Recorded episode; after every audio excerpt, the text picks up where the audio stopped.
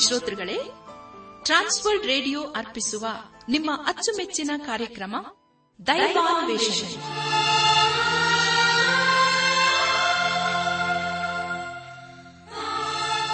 ನಮ್ಮ ದೈವಾನ್ವೇಷಣೆ ಕನ್ನಡ ಕಾರ್ಯಕ್ರಮವನ್ನು ಆಲಿಸಲು ಸಿದ್ಧರಾಗಿರುವ ನಮ್ಮ ನೆಚ್ಚಿನ ಶ್ರೋತೃ ಬಾಂಧವರಿಗೆ ಕ್ರಿಸ್ತೇಸುವಿನ ಹೆಸರಿನಲ್ಲಿ ಪ್ರೀತಿಯ ಸ್ವಾಗತ, ಸುಸ್ವಾಗತ. ದೈವಾನ್ವೇಷಣೆ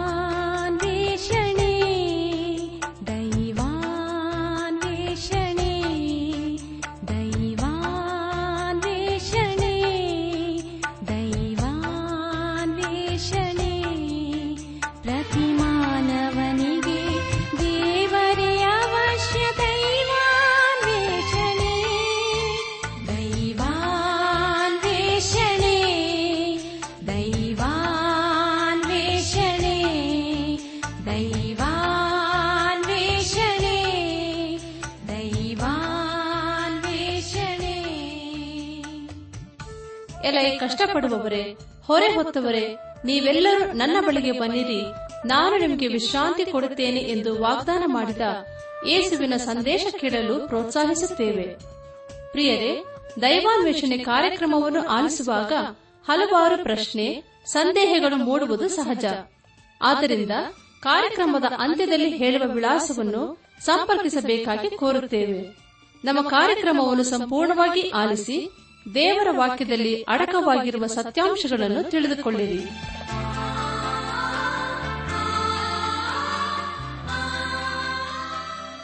ನನ್ನ ಆತ್ಮಿಕ ಸಹೋದರ ಸಹೋದರಿಯರೇ, ದೇವರ ವಾಕ್ಯವನ್ನು ಧ್ಯಾನ ಮಾಡುವ ಮುನ್ನ ಕರ್ತನ ಸಮ್ಮುಖದಲ್ಲಿ ನಮ್ಮನ್ನು ತಗ್ಗಿಸಿಕೊಂಡು, ನಮ್ಮ ಶಿರವನ್ನು ಭಾಗಿಸಿ ನಮ್ಮ ಕಣ್ಣುಗಳನ್ನು ಮುಚ್ಚಿಕೊಂಡು ದೀನತೆಯಿಂದ ಪ್ರಾರ್ಥನೆ ಮಾಡೋಣ.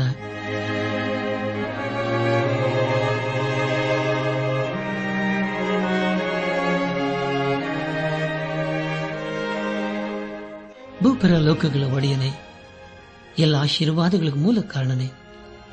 ಈ ಸಮಯದಲ್ಲಿ ನಿನ್ನ ಮಕ್ಕಳಾದ ನಾವು ನಿನ್ನ ಸನ್ನಿಧಾನಕ್ಕೆ ಬಂದು, ದೇವ ನಿನ್ನ ಪರಿಶುದ್ಧವಾದ ನಾಮವನ್ನು ಕೊಂಡಾಡ್ತೇವಪ್ಪ ನೀನು ನಮ್ಮನ್ನು ಯಾವಾಗಲೂ ಪ್ರೀತಿ ಮಾಡುವುದಲ್ಲದೆ, ನೀನು ನಮ್ಮನ್ನು ಬೇಟೆಗಾರನ ಬಲೆಯಿಂದಲೂ ಮರಣಕರ ವ್ಯಾಧಿಗಳನ್ನು ತಪ್ಪಿಸಿ, ನಮ್ಮ ಜೀವಿತ ಕಾಲವೆಲ್ಲ ಇರುವಾತ ದೇವರಾಗಿದ್ದುಕೊಂಡು ನಮ್ಮನ್ನು ಆಶೀರ್ವಿಸ್ತಾ ಬಂದಿರೋದಕ್ಕಾಗಿ ಸ್ತೋತ್ರಪ್ಪ. ಅಪಕರ್ತನೆ ದೇವಾದಿದೇವನೇ ಈ ದಿನ ವಿಶೇಷವಾಗಿ ಎಲ್ಲ ರೈತರನ್ನು, ಕಾರ್ಮಿಕರನ್ನು, ಅವರವರ ಕೆಲಸ ಕಾರ್ಯ, ಅವರವರ ಕುಟುಂಬಗಳನ್ನು ನಿನ್ನ ಸಗೋಪಿಸುತ್ತೇವಪ್ಪ ಅವರನ್ನು ನೀನೆ ಕರುಣಿಸಿ, ನೀನೆ ಆಶೀರ್ವದಿಸು. ಅವರ ಪ್ರಯಾಸಕ್ಕೆ ತಕ್ಕ ಪ್ರತಿಫಲವನ್ನು ನೀನೆ ಅನುಗ್ರಹಿಸು ದೇವ. ನಾವೆಲ್ಲರೂ ಆತ್ಮಿಕ ರೀತಿಯಲ್ಲಿ ನಿನ್ನವರಾಗಿ ಜೀವಿಸುತ್ತಾ, ಒಂದು ದಿವಸ ನಾವೆಲ್ಲರೂ ನಿನ್ನ ಮಹಿಮೆಯಲ್ಲಿ ಕಂಡುಬರಲು ಕೃಪೆಯ ತೋರಿಸು. ಎಲ್ಲ ಮಹಿಮೆ ನಿನ್ನ ಮಾತ್ರ ಸಲ್ಲುವುದಾಗಲಿ. ನಮ್ಮ ಪ್ರಾರ್ಥನೆ ಸ್ತೋತ್ರಗಳನ್ನು, ನಮ್ಮ ಒಡೆಯನೂ ನಮ್ಮ ರಕ್ಷಕನು ಲೋಕ ವಿಮೋಚಕನೂ ಆದ ಯೇಸು ಕ್ರಿಸ್ತನ ದಿವ್ಯ ನಾಮದಲ್ಲಿ ಸಮರ್ಪಿಸಿಕೊಳ್ಳುತ್ತೇವೆ ತಂದೆಯೇ. ಆಮೇನ್.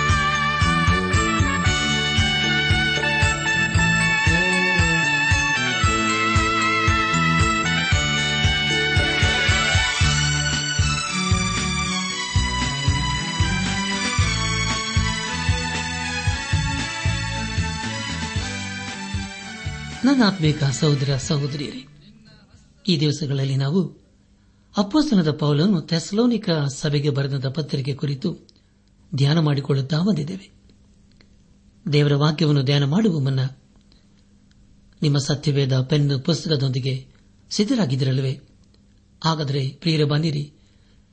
ಈ ದಿವಸದಲ್ಲಿ ದೇವರು ನಮಗೇನು ಬೋಧಿಸುತ್ತಾನೋ ಅದನ್ನು ಆಲಿಸಿ, ಅದಕ್ಕೆ ವಿಧೇಯರಾಗಿ ಜೀವಿಸುತ್ತಾ ಆತನ ಆಶೀರ್ವಾದಕ್ಕೆ ನಾವು ಪಾತ್ರರಾಗೋಣ.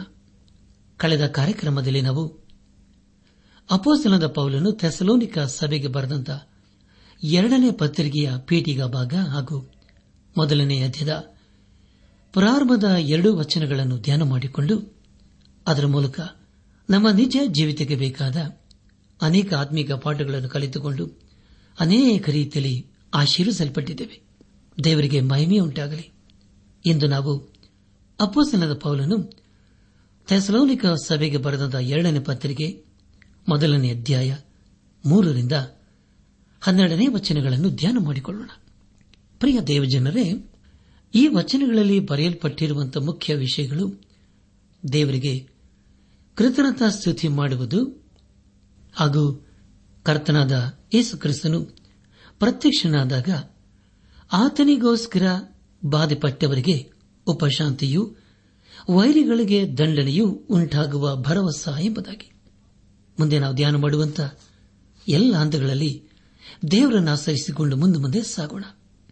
ಮೊದಲನೇ ಅಧ್ಯಾಯ, ಮೂರನೇ ವಚನದಲ್ಲಿ ಹೀಗೆ ಓದುತ್ತೇವೆ, ಸಹೋದರರೇ, ನಾವು ಯಾವಾಗಲೂ ನಿಮ್ಮ ವಿಷಯದಲ್ಲಿ ದೇವರಿಗೆ ಕೃತಜ್ಞತಾ ಸ್ತುತಿ ಮಾಡುವುದಕ್ಕೆ ಬದ್ಧರಾಗಿದ್ದೇವೆ. ಹಾಗೆ ಮಾಡುವುದು ಯೋಗ್ಯ. ಯಾಕೆಂದರೆ ನಿಮ್ಮ ನಂಬಿಕೆಯು ಬಹಳ ಅಭಿವೃದ್ಧಿ ಹೊಂದುತ್ತಾ ಬರುತ್ತದೆ. ಪರಸ್ಪರವಾದ ಪ್ರೀತಿ ನಿಮ್ಮೆಲ್ಲರಲ್ಲಿಯೂ ಹೆಚ್ಚುತ್ತಾ ಬರುತ್ತದೆ ಎಂಬುದಾಗಿ. ಕರ್ತನಲ್ಲಿ ಪ್ರಿಯ ಸಹೋದರ ಸಹೋದರಿಯರೇ, ಮೂರನೇ ವಚನದಲ್ಲಿ ಪೌಲನು ತಾಳ್ಮೆ, ನಂಬಿಕೆಯ ಕುರಿತು ಬರೆಯುತ್ತಿದ್ದಾನೆ. ಆದರೆ ನಾಲ್ಕನೇ ವಚನವನ್ನು ಓದುವಾಗ ತಾಳ್ಮೆ, ನಂಬಿಕೆ ಹಾಗೂ ಪ್ರೀತಿಯ ಕುರಿತು ನಾವು ಓದುತ್ತೇವೆ. ಇದೆಲ್ಲ ನಂಬಿಕೆಯ ಕಾರ್ಯಗಳು ಎಂಬುದಾಗಿ ಅಪ್ಪೋಸ್ತನದ ಪಾಲನು ತೆಸಲೋನಿಕ ಸಭೆಗೆ ಬರೆದಂತ ಮೊದಲನೇ ಪತ್ರಿಕೆ, ಮೊದಲನೇ ಅಧ್ಯಾಯ, ಮೂರನೇ ವಚನದಲ್ಲಿ ಬರೆಯುತ್ತಾನೆ. ಅದು ಹೀಗೆ ಓದುತ್ತೇವೆ, ನಂಬಿಕೆಯು ನಮ್ಮ ಹೃದಯದಲ್ಲಿ ಪ್ರೀತಿಯನ್ನು ಹುಟ್ಟಿಸುತ್ತದೆ ಎಂಬುದಾಗಿ. ಪ್ರಿಯ ದೇವಜನರೇ, ನಾವು ದೇವರ ಮಕ್ಕಳಾಗಿದ್ದರೆ ನಾವೊಬ್ಬರನ್ನೊಬ್ಬರು ಪ್ರೀತಿ ಮಾಡುತ್ತೇವೆ. ಯಾರ ಮೇಲೆಯೂ ನಾವು ದ್ವೇಷ ಮಾಡುವುದಿಲ್ಲ. ನಮ್ಮ ಧ್ಯಾನವನ್ನು ಮುಂದುವರೆಸಿ. ಅಪ್ಪೋಸನದ ಪಾವಲನು ತೆಸಲೋನಿಕ ಸಭೆಗೆ ಬರೆದಂತ ಎರಡನೇ ಪತ್ರಿಕೆ ಮೊದಲನೇ ಅಧ್ಯಾಯ. ನಾಲ್ಕನೇ ವಚನವನ್ನು ಓದುವಾಗ, ಹೀಗಿರುವುದರಿಂದ ನಿಮಗೆ ಬಂದಿರುವ ಎಲ್ಲ ಹಿಂಸೆಗಳಲ್ಲಿಯೂ, ನೀವು ಅನುಭವಿಸುತ್ತಿರುವ ಸಂಕಟಗಳಲ್ಲಿಯೂ ತೋರಿ ಬಂದ ನಿಮ್ಮ ತಾಳ್ಮೆ, ನಂಬಿಕೆಗಳನ್ನು ನೆನೆಸಿ ನಿಮ್ಮ ವಿಷಯವಾಗಿ ಹೆಚ್ಚಳಪಟ್ಟು ದೇವರ ಸಭೆಗಳೊಳಗೆ ನಾವೇ ಮಾತಾಡುತ್ತೇವೆ ಎಂಬುದಾಗಿ. ನನ್ನಾತ್ಮೀಕ ಸಹೋದರ ಸಹೋದರಿಯರೇ ಪ್ರೀತಿ ಹಾಗೂ ನಂಬಿಕೆ ಕುರಿತು ಇಲ್ಲಿ ಪೌಲನ್ನು ಬರೆಯುತ್ತಿದ್ದಾನೆ. ಅದರ ಜೊತೆ ಜೊತೆಯಲ್ಲಿ ನಾವು ತಾಳ್ಮೆ ಎಂಬ ಪದವನ್ನು ಸಹ ಓದಿಕೊಂಡಿದ್ದೇವೆ. ಅಂದರೆ ಪ್ರಿಯರೇ, ಒಬ್ಬ ವ್ಯಕ್ತಿಗಾಗಿ ವಾಹನದ ನಿಲ್ದಾಣದಲ್ಲಿ ಕಾಯುವ ವಿಷಯವಲ್ಲ. ತಾಳ್ಮೆಯ ಅರ್ಥವೇನೆಂದರೆ ದೇವರಿಗಾಗಿ ಜೀವಿಸುವುದು ಹಾಗೂ ಆತನು ನಮ್ಮ ಮಾರ್ಗದಲ್ಲಿ ಮಾಡುವುದೆಲ್ಲವೂ ಒಳ್ಳೆಯದೇ ಎಂಬುದಾಗಿ ನೆನೆಸಿ ಆತನಿಗೋಸ್ಕರ ಕಾಯುವುದೇ ಆಗಿದೆ. ದೇವರು ನಮ್ಮ ಹಿತಕ್ಕಾಗಿ ಮಾಡುವ ಎಲ್ಲವೂ ಒಳ್ಳೆಯದಕ್ಕಾಗಿ ಎಂಬುದಾಗಿ ನಾವು ಅರ್ಥ ಮಾಡಿಕೊಳ್ಳುವುದು ಆಗಿದೆ. ದೇವರ ಪ್ರಸನ್ನತೆಯಲ್ಲಿ ಸೇರುವುದಕ್ಕೆ ಇದೊಂದು ಆಧಾರವಾಗಿದೆ. ನಮ್ಮ ಜೀವಿತದಲ್ಲಿ ಏನೇ ಕಷ್ಟಗಳು ಬಂದರೂ ನಾವು ಅದನ್ನು ಎದುರಿಸುತ್ತೇವೆ. ವಿಶ್ವಾಸಿಯ ಜೀವನ ಎಂಬುದಾಗಿ ಹೇಳುವಾಗ ಅದರಲ್ಲಿ ಕಷ್ಟ, ನಷ್ಟಗಳು, ಬಾಧಿ, ಕಟ್ಟು ಇರುತ್ತವೆ. ನಾವು ನಮ್ಮ ಜೀವಿತದಲ್ಲಿ ಆಗುವ ಎಲ್ಲಾ ವಿಷಯಕ್ಕಾಗಿ ದೇವರಿಗೆ ಸ್ತೋತ್ರ ಸಲ್ಲಿಸುತ್ತಾ ಎಲ್ಲವನ್ನೂ ಎದುರಿಸಬೇಕು. ಎಲ್ಲ ವಿಷಯಗಳಲ್ಲಿ ನಾವು ಯೇಸು ಕ್ರಿಸ್ತನನ್ನು ಹಾಗೂ ಆತನ ಅತ್ಯಧಿಕವಾದ ಬಲವನ್ನು ಆಚರಿಸಿಕೊಳ್ಳಬೇಕು ಯಾಕೆಂದರೆ ಪ್ರಿಯರೇ, ಅದರ ಮೂಲಕ ನಮ್ಮ ನಂಬಿಕೆಯೂ ಬಹಳ ಅಭಿವೃದ್ಧಿ ಹೊಂದುತ್ತಾ ಬರುತ್ತದೆ. ಪರಸ್ಪರ ಪ್ರೀತಿ ನಮ್ಮೆಲ್ಲರಲ್ಲಿಯೂ ದಿನೇ ದಿನೇ ಹೆಚ್ಚುತ್ತಾ ಬರುತ್ತದೆ. ಒಂದು ವೇಳೆ ನಾವು ದೇವರ ಕೃಪೆಯಲ್ಲಿಯೂ ಜ್ಞಾನದಲ್ಲಿಯೂ ನಂಬಿಕೆಯಲ್ಲಿಯೂ ಬೆಳೆಯುತ್ತಾ ಹೋದರೆ ನಾವು ನಮ್ಮ ಸಹೋದರರು ಹಾಗೂ ಸಹೋದರಿಯರನ್ನು ದೈವಿಕವಾದಂಥ ಪ್ರೀತಿಯಿಂದ ಪ್ರೀತಿ ಮಾಡುತ್ತೇವೆ. ಮೊದಲನೇ ಅಧ್ಯಾಯ ನಾಲ್ಕನೇ ವಚನದಲ್ಲಿ ಹೀಗೆ ಓದಿಕೊಂಡಿದ್ದೇವೆ. ಹೀಗಿರುವುದರಿಂದ ನಿಮಗೆ ಬಂದಿರುವ ಎಲ್ಲ ಹಿಂಸೆಗಳಲ್ಲಿಯೂ ನೀವು ಅನುಭವಿಸುತ್ತಿರುವ ಸಂಕಟಗಳಲ್ಲಿಯೂ ತೋರಿ ಬಂದ ನಿಮ್ಮ ತಾಳ್ಮೆ, ನಂಬಿಕೆಗಳನ್ನು ನೆನೆಸಿ ನಿಮ್ಮ ವಿಷಯವಾಗಿ ಹೆಚ್ಚಳಪಟ್ಟು ದೇವರ ಸಭೆಗಳೊಳಗೆ ನಾವೇ ಮಾತಾಡುತ್ತೇವೆ ಎಂಬುದಾಗಿ. ಪ್ರಿಯ ದೇವಜನರೇ, ಈ ಲೋಕದಲ್ಲಿ ನಮಗೆ ಕಷ್ಟ ನಷ್ಟಗಳು ಬರುತ್ತವೆ. ನಮ್ಮ ಜೀವಿತದಲ್ಲಿ ಕಷ್ಟಗಳು ಇಲ್ಲದಿದ್ದರೆ ನಮ್ಮ ಜೀವಿತದಲ್ಲಿ ಯಾವುದೋ ಒಂದು ದೋಷವಿದೆ ಎಂದು ಅರ್ಥ. ಇಲ್ಲಿ ನಾವು ಸಂಕಟ ಹಾಗೂ ತಾಳ್ಮೆ ಎಂಬುದಾಗಿ ಓದಿಕೊಂಡಿದ್ದೇವೆ. ಅನೇಕರು ಕಷ್ಟ ಅಥವಾ ಸಂಕಟದಿಂದ ದೂರವಿರಬೇಕೆಂಬುದಾಗಿ ಬಯಸುತ್ತಾರೆ. ಒಬ್ಬ ವ್ಯಕ್ತಿಯಲ್ಲಿ ತಾಳ್ಮೆ ಇದ್ದರೆ ಆ ವ್ಯಕ್ತಿಯು ಎಲ್ಲಾ ಬಾಧೆಯನ್ನು, ಕಷ್ಟ ಸಂಕಷ್ಟಗಳನ್ನು ಧೈರ್ಯದಿಂದ ಎದುರಿಸುತ್ತಾನೆ. ಅದರಿಂದ ತಪ್ಪಿಸಿಕೊಳ್ಳುವುದಕ್ಕೆ ಅವನು ಪ್ರಯತ್ನ ಮಾಡುವುದೂ ಇಲ್ಲ. ಅಂದಿನ ರೋಮಾಯರ ಮಧ್ಯದಲ್ಲಿ ತೆಸಲೋನಿಕದವರು ತಮ್ಮ ಸಾಕ್ಷಿಯನ್ನು ಉಳಿಸಿಕೊಂಡಿದ್ದರು. ಒಬ್ಬ ವಿಶ್ವಾಸಿಯಲ್ಲಿ ನಂಬಿಕೆ ಹಾಗೂ ತಾಳ್ಮೆ ಇದ್ದರೆ ಏನೇ ಕಷ್ಟ ನಷ್ಟಗಳು ಬಂದರೂ ಅದನ್ನು ಎದುರಿಸುತ್ತಾನೆ. ಸಮಸ್ಯೆ ಎನ್ನುವುದು ನಮಗೆ ಹೊಸ ವಿಷಯವಲ್ಲ. ದೇವರ ವಾಕ್ಯ ಬಹಳ ಸ್ಪಷ್ಟವಾಗಿ ಹೇಳುವುದೇನೆಂದರೆ, ವಿಶ್ವಾಸಿಯ ಜೀವಿತದಲ್ಲಿ ಕಷ್ಟ, ಸಮಸ್ಯೆಗಳು ಬಂದೇ ಬರುತ್ತವೆ ಎಂಬುದಾಗಿ. ಪೇತನ್ ಬರೆದಂತ ಮೊದಲಿನ ಪತ್ರಿಕೆ ನಾಲ್ಕನೇ ಅಧ್ಯಾಯ ಹನ್ನೆರಡನೇ ವಚನದಲ್ಲಿ ಹೀಗೆ ಓದುತ್ತೇವೆ. ಪ್ರಿಯರೇ, ನೀವು ಪರಿಶೋಧನೆಗಾಗಿ ಪುಟಕ್ಕೆ ಹಾಕಲ್ಪಟ್ಟದ್ದಕ್ಕೆ ಆಶ್ಚರ್ಯಪಡಬೇಡಿರಿ. ವಿಪರೀತವಾದ ಸಂಗತಿ ಸಂಭವಿಸಿತೆಂದು ಯೋಚಿಸಬೇಡಿರಿ ಎಂಬುದಾಗಿ. ಪ್ರಿಯರೇ, ನಿಮಗಾಗ ಮತ್ತೊಂದು ಸಾರಿ ಓದ್ತೇನೆ. ಪೇತನ್ ಬರೆದಂತಹ ಮೊದಲನೇ ಪತ್ರಿಕೆ, ನಾಲ್ಕನೇ ಅಧ್ಯಾಯ, ಹನ್ನೆರಡನೇ ವಚನ. ಪ್ರಿಯರೇ, ನೀವು ಪರಿಶೋಧನೆಗಾಗಿ ಪುಟಕ್ಕೆ ಹಾಕಲ್ಪಟ್ಟದ್ದಕ್ಕೆ ಆಶ್ಚರ್ಯ ಪಡಬೇಡಿರಿ ವಿಪರೀತವಾದ ಸಂಗತಿ ಸಂಭವಿಸಿದ್ದೆಂದು ಯೋಚಿಸಬೇಡಿರಿ ಎಂಬುದಾಗಿ. ಕರ್ತನ ಪ್ರಿಯ ಸಹೋದರ ಸಹೋದರಿಯರೇ, ವಿಶ್ವಾಸಿಗಳು ಅನೇಕ ಸಾರಿ ಹೀಗೆ ಹೇಳಿದ್ದು ಉಂಟು. ಅದನೆಂದರೆ, ಯಾರೂ ಅನುಭವಿಸದೇ ಇರುವ ಬಾಧೆಯನ್ನು ದೇವರು ನನಗೆ ಯಾಕೆ ಕೊಟ್ಟಿದ್ದಾನೆ ಎಂಬುದಾಗಿ. ಆದರೆ ಪ್ರಿಯರೇ, ಅದು ಸತ್ಯವಲ್ಲ. ಒಂದು ವೇಳೆ ನಮ್ಮ ಜೀವಿತದಲ್ಲಿ ಬಾಧೆಗಳು ಸಂಕಷ್ಟಗಳು ಬರುವುದಾದರೆ ಅದೇನು ಹೊಸದಲ್ಲ. ಅದರ ಕುರಿತು ಪೈತ್ರನು ತಾನು ಬರೆದಂತ ಮೊದಲನೇ ಪತ್ರಿಕೆ ನಾಲ್ಕನೇ ಅಧ್ಯಾಯ ಹದಿಮೂರನೇ ವಚನದಲ್ಲಿ ಹೀಗೆ ಬರೆಯುತ್ತಾನೆ, ಆದರೆ ನೀವು ಎಷ್ಟರ ಮಟ್ಟಿಗೂ ಕ್ರಿಸ್ತನ ಬಾಧೆಗಳಲ್ಲಿ ಪಾಲುಗಾರರಾಗಿದ್ದೀರೋ, ಅಷ್ಟರ ಮಟ್ಟಿಗೆ ಸಂತೋಷವುಳ್ಳವರಾಗಿರ್ರಿ. ಆತನ ಮಹಿಮೆಯ ಪ್ರತ್ಯಕ್ಷತೆಯಲ್ಲಿಯೂ ನೀವು ಸಂತೋಷಪಟ್ಟು ಉಲ್ಲಾಸಗೊಳ್ಳುವಿರಿ ಎಂಬುದಾಗಿ. ಪ್ರಿಯರೇ, ಎಂಥ ಅದ್ಭುತವಾದ ವೇದ ವಚನವಲ್ಲವೇ? ಹದಿಮೂರನೇ ವಚನದ ಹೀಗೆ ಓದುತ್ತೇವೆ. ಆದರೆ ನೀವು ಎಷ್ಟರ ಮಟ್ಟಿಗೂ ಕ್ರಿಸ್ತನ ಬಾಧೆಗಳಲ್ಲಿ ಪಾಲುಗಾರರಾಗಿದ್ದೀರೋ ಅಷ್ಟರ ಮಟ್ಟಿಗೆ ಸಂತೋಷವುಳ್ಳವರಾಗಿರ್ರಿ. ಆತನ ಮಹಿಮೆಯ ಪ್ರತ್ಯಕ್ಷತೆಯಲ್ಲಿಯೂ ನೀವು ಸಂತೋಷಪಟ್ಟು ಉಲ್ಲಾಸಗೊಳ್ಳುವಿರಿ ಎಂಬುದಾಗಿ. ಪ್ರಿಯರೇ, ಅನೇಕ ಸಾರಿ ವಿಶ್ವಾಸಿಗಳು ತಾವೇ ಸಮಸ್ಯೆಗಳಿಗೆ ಸಿಕ್ಕಿಹಾಕಿಕೊಳ್ಳುತ್ತಾರೆ ಹದಿನಾಲ್ಕನೇ ವಚನದ ಹೀಗೆ ಓದುತ್ತೇವೆ, ನೀವು ಕ್ರಿಸ್ತನ ಹೆಸರಿನ ನಿಮಿತ್ತ ನಿಂದಿಗೆ ಗುರಿಯಾದರೆ ಧನ್ಯರೇ.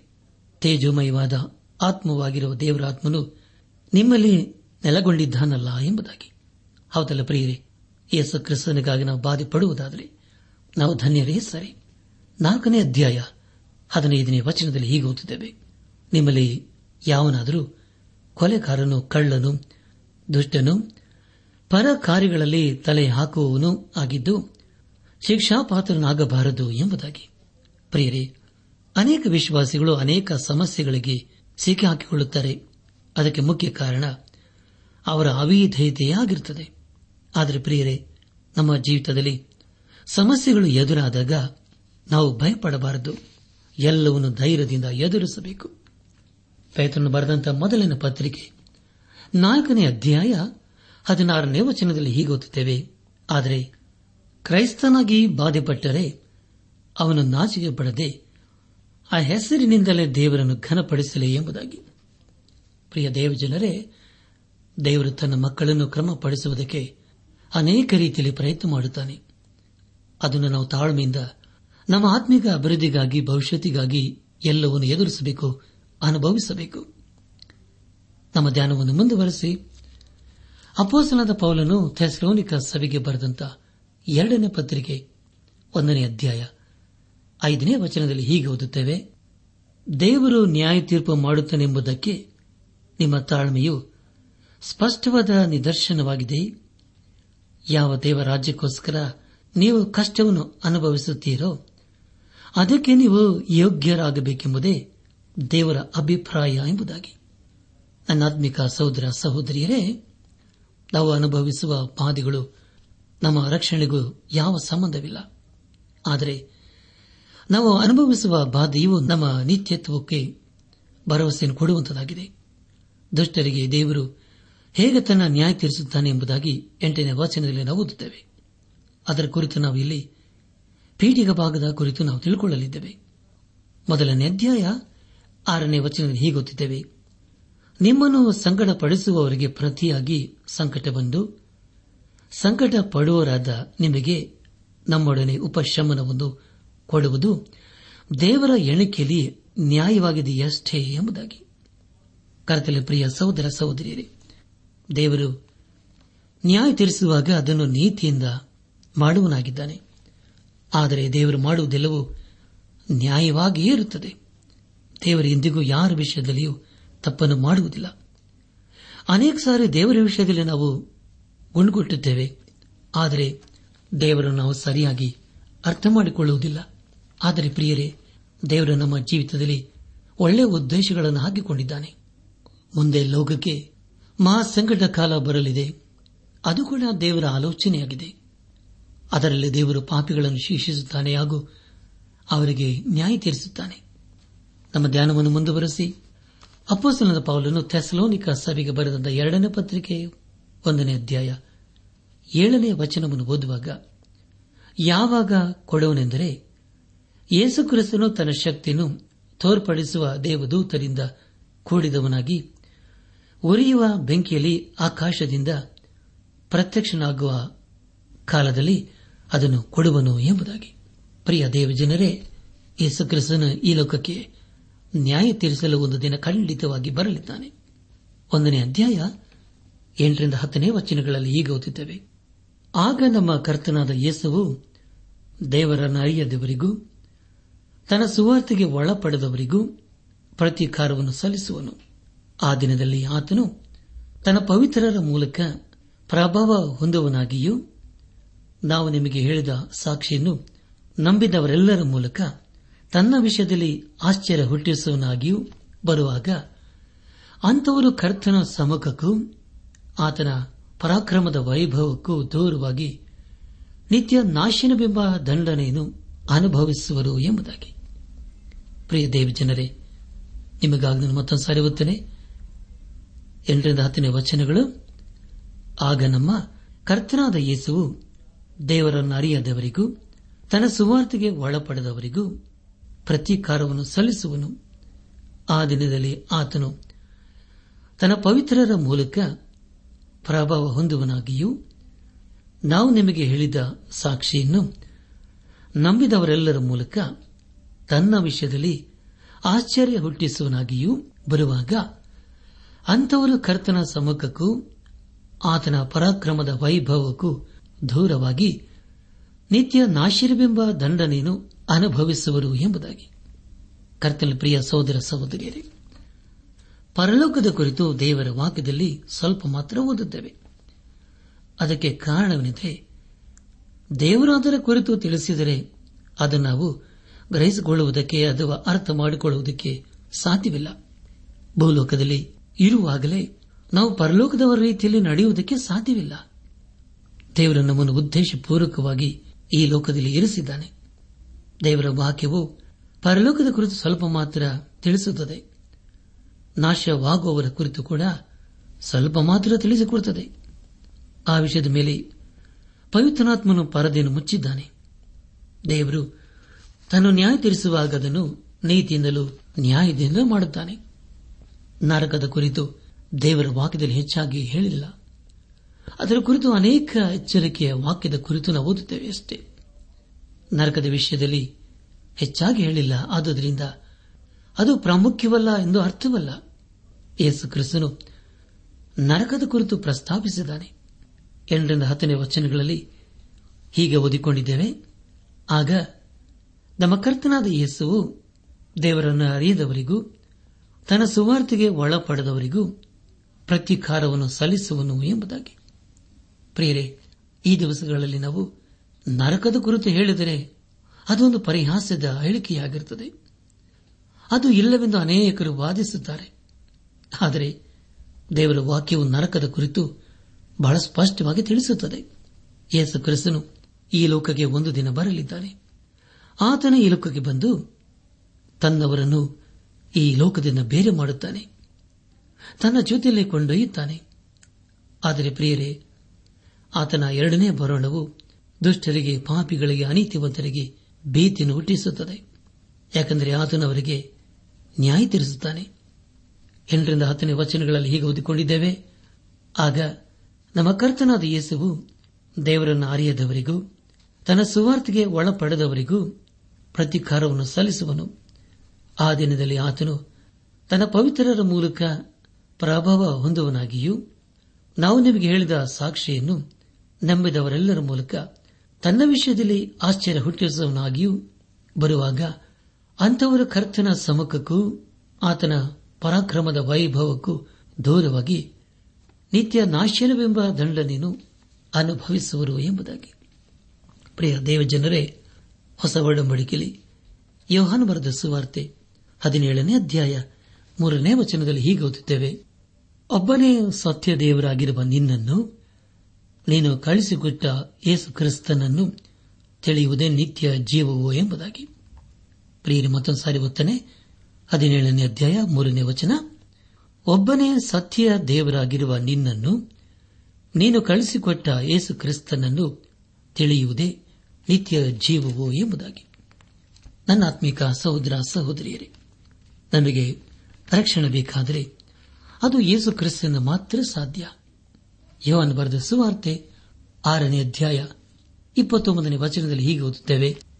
ಅವರು, ದೇವರಿಗೆ ಮೆಚ್ಚುಗೆಯಾದ ಕೆಲಸಗಳನ್ನು ನಾವು ನಡೆಸಬೇಕಾದರೆ ಏನು ಮಾಡಬೇಕೆಂದು ಆತನನ್ನು ಕೇಳಿದಕ್ಕೆ ಯೇಸು, ದೇವರು ಮೆಚ್ಚುವ ಕೆಲಸ ಯಾವುದೆಂದರೆ, ಆತನು ಕಳಿಸಿಕೊಟ್ಟವನನ್ನು ನೀವು ನಂಬುವುದೇ ಅಂದನು ಎಂಬುದಾಗಿ. ಪ್ರಿಯ ದೇವಜನರೇ, ತಂದೆಯಾದ ದೇವರು ಕಳಿಸಿಕೊಟ್ಟವನು ಯಾರು ಎಂಬುದಾಗಿ ನೋಡುವಾಗ ಆತನು ಯೇಸು ಕ್ರಿಸ್ತನೇ ಆಗಿದ್ದಾನೆ. ಇದೇ ದೇವರ ವಾಕ್ಯದ ಬೋಧನೆಯಾಗಿದೆ. ಒಂದು ವೇಳೆ ನಾವು ದೇವರ ಕಡೆಗೆ ತಿರುಗಿಕೊಳ್ಳದೆ ಹೋದರೆ ದೇವರು ನಮಗೆ ನ್ಯಾಯ ತಿಳಿಸುತ್ತಾನೆ ದೇವರ ಕಡೆಗೆ ತಿರುಗಿಕೊಳ್ಳದವರ ಕುರಿತು ಹೀಗೆ ತಿಳ್ಕೊಳ್ಳುತ್ತೇವೆ. ಮೊದಲದಾಗಿ ಅವರಿಗೆ ದೇವರು ಬೇಡ. ಎರಡನೇದಾಗಿ, ಯೇಸು ಕ್ರಿಸ್ತನು ತಿಳಿಸುವ ಸುವಾರ್ಥೆಯೂ ಬೇಡ.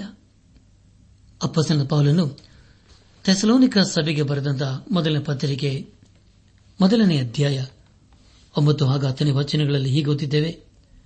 ಆ ದಿನದಲ್ಲಿ ಆತನು ತನ್ನ ಪವಿತ್ರರ ಮೂಲಕ ಪ್ರಭಾವ ಹೊಂದುವನಾಗಿಯೂ ನಾವು ನಿಮಗೆ ಹೇಳಿದ ಸಾಕ್ಷಿಯನ್ನು ನಂಬಿದವರೆಲ್ಲರ ಮೂಲಕ ತನ್ನ ವಿಷಯದಲ್ಲಿ ಆಶ್ಚರ್ಯ ಹುಟ್ಟಿಸುವನಾಗಿಯೂ ಬರುವಾಗ ಅಂಥವರು ಕರ್ತನ ಸಮ್ಮುಖಕ್ಕೂ ಆತನ ಪರಾಕ್ರಮದ ವೈಭವಕ್ಕೂ ದೂರವಾಗಿ ನಿತ್ಯ ನಾಶಿರವೆಂಬ ದಂಡನೆಯನ್ನು ಅನುಭವಿಸುವರು ಎಂಬುದಾಗಿ. ಅನಾತ್ಮಿಕ ಸಹೋದರ ಸಹೋದರಿಯರೇ, ಕೊನೆಯದಾಗಿ ಅಪ್ಪಸನ ಪೌಲನು ಥೆಸಲೋನಿಕ ಸಭೆಗೆ ಬರೆದಂತ ಎರಡನೇ ಪತ್ರಿಕೆ ಮೊದಲನೇ ಅಧ್ಯಾಯ ಹನ್ನೊಂದು ಹಾಗೂ ಹನ್ನೆರಡನೇ ವಚನಗಳನ್ನು ಓದುವಾಗ ಆ ದಿನವನ್ನು ನಾವು ಎದುರು ನೋಡುತ್ತಾ ನಿಮಗೋಸ್ಕರ ಯಾವಾಗಲೂ ಪ್ರಾರ್ಥನೆ ಮಾಡಿ ನಮ್ಮ ದೇವರು ನಿಮ್ಮನ್ನು ಕರೆದದಕ್ಕೆ ತಾನೇ ನಿಮ್ಮನ್ನು ಯೋಗ್ಯರೆಂದು ಎಣಿಸಬೇಕೆಂತಲೂ ಸತ್ಕ್ರಿಯೆಗಳಲ್ಲಿ ಸಂತೋಷಿಸುವ ನಿಮ್ಮ ಸಕಲ ಆಲೋಚನೆಯನ್ನು ನಂಬಿಕೆಯ ಫಲವಾದ ನಿಮ್ಮ ಕೆಲಸವನ್ನು ಶಕ್ತಿಪೂರ್ವಕವಾಗಿ ಸಿದ್ಧಿಗೆ ತರಬೇಕೆಂದಲೂ ಬೇಡಿಕೊಳ್ಳುತ್ತೇವೆ. ಹೀಗಾದರೆ ನಮ್ಮ ದೇವರ ಮತ್ತು ಕರ್ತನಾದ ಯೇಸು ಕ್ರಿಸ್ತನ ಕೃಪೆಯಿಂದ ನಿಮ್ಮ ಮೂಲಕ ನಮ್ಮ ಕರ್ತನಾದ ಯೇಸುವಿನ ಹೆಸರಿಗೆ ಮಹಿಮೆಯುಂಟಾಗುವುದು ಆತನ ಮೂಲಕ ನಿಮಗೂ ಮಹಿಮೆಯುಂಟಾಗುವುದು ಎಂಬುದಾಗಿ. ನನ್ನಾತ್ಮಿಕ ಸಹೋದರ ಸಹೋದರಿಯರೇ, ಕರ್ತನಾದ ಯೇಸು ಕ್ರಿಸ್ತನ ನಾಮವು ನಮ್ಮ ಜೀವಿತದ ಮೂಲಕ ಮಹಿಮೆ ಹೊಂದಬೇಕು. ಅದನ್ನು ದೇವರು ಅಪೇಕ್ಷಿಸುವನಾಗಿದ್ದಾನೆ ಆತನು ಬಯಸುವುದೇನೆಂದರೆ ಆತನ ದೃಷ್ಟಿಯಲ್ಲಿ ನಾವು ಯೋಗ್ಯರಾಗಿ ಕಂಡುಬರಬೇಕು. ಸತ್ಕ್ರಿಯೆಗಳನ್ನು ಮಾಡುತ್ತಾ ಆತನೆಲ್ಲ ಸಂತೋಷಿಸಬೇಕು ಹಾಗೂ ನಂಬಿಕೆಯಲ್ಲಿ ಸ್ಥಿರವಾಗಿರಬೇಕು ಎಂಬುದಾಗಿ. ಹೀಗಾದರೆ ಪ್ರಿಯರೇ, ನಮ್ಮ ದೇವರ ಮತ್ತು ಕರ್ತನಾದ ಯೇಸು ಕ್ರಿಸ್ತನ ಕೃಪೆಯಿಂದ ನಿಮ್ಮ ಮೂಲಕ ನಮ್ಮ ಕರ್ತನಾದ ಯೇಸುವಿನ ಹೆಸರಿಗೆ ಮಹಿಮೆಯುಂಟಾಗುವುದು. ಆತನ ಮೂಲಕ ನಿಮಗೂ ಮಹಿಮೆಯುಂಟಾಗುವುದೆಂಬುದಾಗಿ ಅಪ್ಪೋಸನ ಪೌಲನು ಥೆಸಲೋನಿಕ ಸಭೆಯವರಿಗೆ ಬರೆಯುತ್ತಿದ್ದಾನೆ.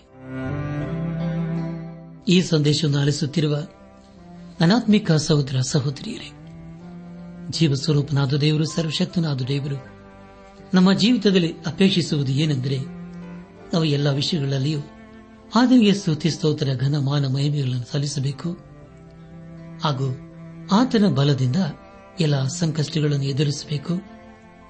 ನಮ್ಮ ಜೀವಿತದ ಮೂಲಕ ಆತನಿಗೆ ಮಹಿಮೆಯಾಗಬೇಕು ಎಂಬುದಾಗಿ. ಹಾಗಾದರೆ ಪ್ರಿಯರೇ, ಈ ಲೋಕದಲ್ಲಿ ನಾವು ಜೀವಿಸುವಾಗ ಕಷ್ಟ ಸಂಕಷ್ಟಗಳನ್ನು ಎದುರಿಸಲು ನಾವು ಸಿದ್ದರಾಗಿದ್ದೇವೆಯೋ ಒಂದು ವೇಳೆ ನಮ್ಮ ಶಕ್ತಿಯಿಂದ ನಾವು ಎದುರಿಸುತ್ತೆ ಎಂಬುದಾಗಿ ಹೇಳುವುದಾದರೆ ಅದು ಖಂಡಿತ ಸಾಧ್ಯವಿಲ್ಲ.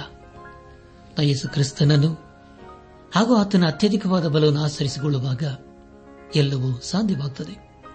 ಆದ್ದರಿಂದ ನಮ್ಮ ಜೀವಿತದಲ್ಲಿ ಯೇಸು ಕ್ರಿಸ್ತನನ್ನು ಆತುಕೊಂಡು ಆತನ ಮಾರ್ಗದಲ್ಲಿ ನಾವು ಜೀವಿಸುತ್ತಾ ಆತನ ಆಶೀರ್ವಾದಕ್ಕೆ ಪಾತ್ರರಾಗೋಣ. ದೇವರ ಕೃಪೆ, ಸಮಾಧಾನ ನಿಮ್ಮೊಂದಿಗೆ ಸದಾ ಇರಲಿ.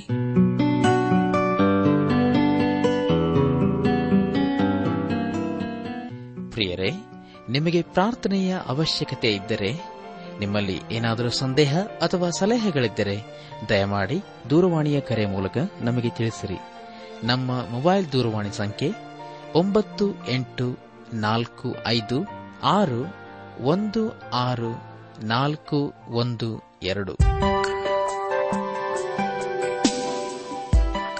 ನನಾತ್ಮಿಕ ಸಹೋದರ ಸಹೋದರಿಯರೇ, ಇಂದು ದೇವರು ನಮಗೆ ಕೊಡುವ ವಾಗ್ದಾನ, ನಮ್ಮನ್ನು ಕರೆದಂತ ದೇವರು ನಂಬಿಕಸ್ತನು ನೀತಿವಂತನು, ಮಾತಿಗೆ ತಪ್ಪದಂತ ದೇವರೂ ಆಗಿದ್ದಾನೆ.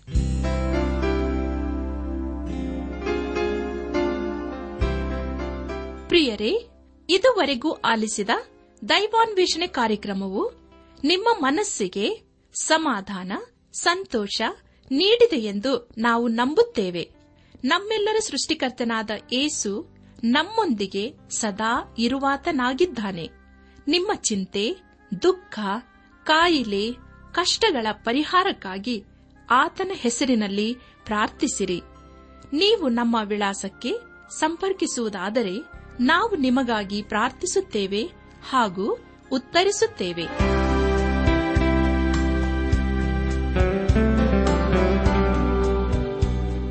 ನಮ್ಮ ವಿಳಾಸ ದೈವಾನ್ ವೇಷಣೆ ಟ್ರಾನ್ಸ್ ವರ್ಲ್ಡ್ ರೇಡಿಯೋ ಇಂಡಿಯಾ, ಟಪಾಲು ಸಂಖ್ಯೆ ನಾಲ್ಕು ಮೂರು ಎರಡು ಸೊನ್ನೆ, ಬೆಂಗಳೂರು ಐದು ಆರು ಸೊನ್ನೆ ಸೊನ್ನೆ ನಾಲ್ಕು ಮೂರು. ನಮ್ಮ ಇಮೇಲ್ ವಿಳಾಸ KAN TTB at radio eight eight two dot com ನಮಸ್ಕಾರ ಪ್ರಿಯರೇ.